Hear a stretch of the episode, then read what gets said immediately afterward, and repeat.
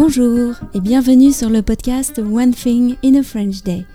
Aujourd'hui, vendredi 8 juillet 2022, cet épisode, le numéro 2141, s'intitule Championne de France, rencontre avec Josepha Yang, première partie. J'espère que vous allez bien et que vous êtes de bonne humeur.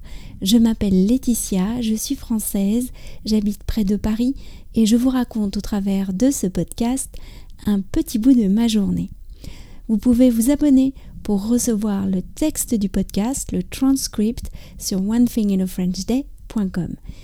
Et pour 3 euros par mois, recevoir le texte, c'est recevoir un outil pour améliorer de façon très rapide votre compréhension du français.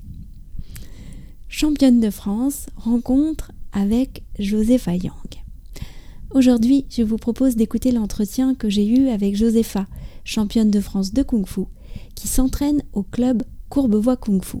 J'étais très très heureuse de discuter avec elle, qui est une athlète, de découvrir comment est née la passion sportive qui l'a accompagnée depuis ses 15 ans. Je ne sais pas ce que vous en pensez, mais je trouve qu'on peut créer plein de ponts entre la pratique d'un sport et la pratique d'une langue. Alors, soyons curieux. Bonjour Josépha. Bonjour Laetitia. Alors, euh, nous avons toutes les deux un grand sourire ce matin. Euh, est-ce que tu pourrais te présenter en quelques mots pour les auditeurs du podcast, s'il te plaît? Euh, Donc moi c'est Josépha Yang, j'ai 32 ans. je suis ostéopathe à la base et je fais du kung fu depuis plus de 15 ans. Et cette année, tu es championne de France. cette année, je suis championne de France, oui, effectivement. tu as dit que tu faisais du kung fu euh, depuis plus de 15 ans.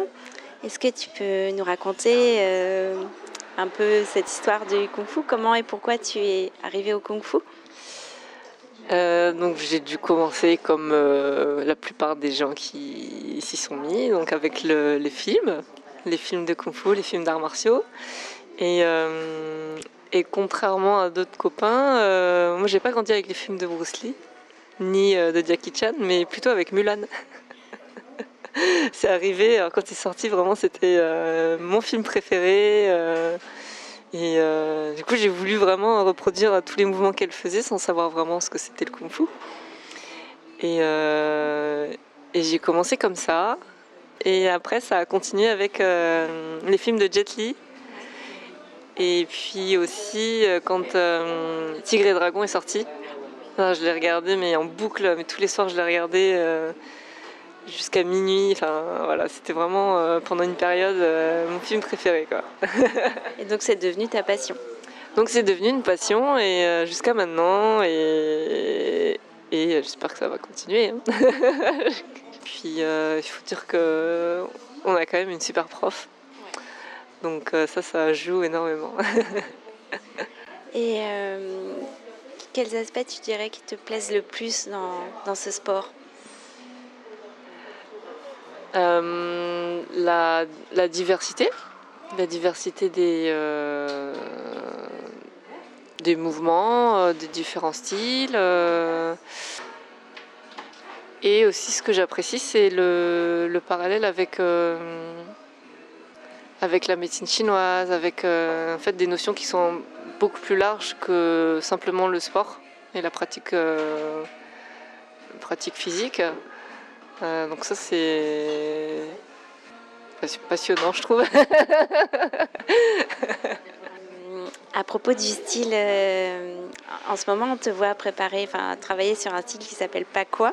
Est-ce que tu pourrais nous le présenter s'il te plaît? Alors c'est un des grands styles majeurs du kung fu. Euh, les mouvements sont très circulaires, très, très amples, euh, très fluides.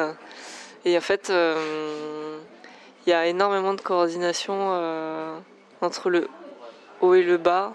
en fait, le, le, haut est souvent dissocié du bas. Du coup, il faut essayer de coordonner les deux tout en les dissociant. Donc ça, c'est un style traditionnel, ce qu'on appelle traditionnel, euh, qui sort un peu des cadres, euh, des cadres de compétition. même si ça a été intégré en compétition depuis peu, depuis quelques années. mais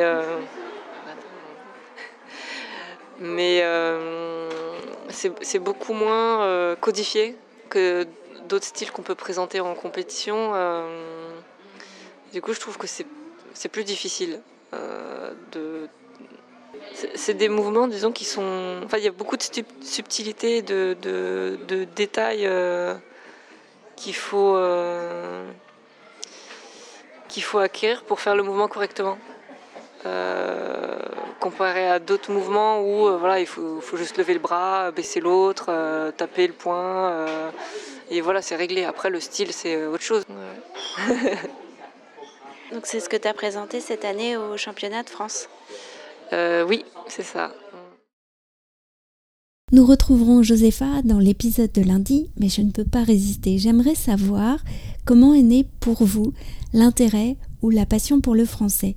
Et aussi, si vous deviez vous amuser à donner un nom de style à votre pratique du français, comment pourrait-il s'appeler? One Thing in a French Day, c'est fini pour aujourd'hui. Je vous retrouve donc lundi pour un nouvel épisode du podcast. En attendant, je vous souhaite à tous de passer un très bon week-end et je vous dis à bientôt. Au revoir.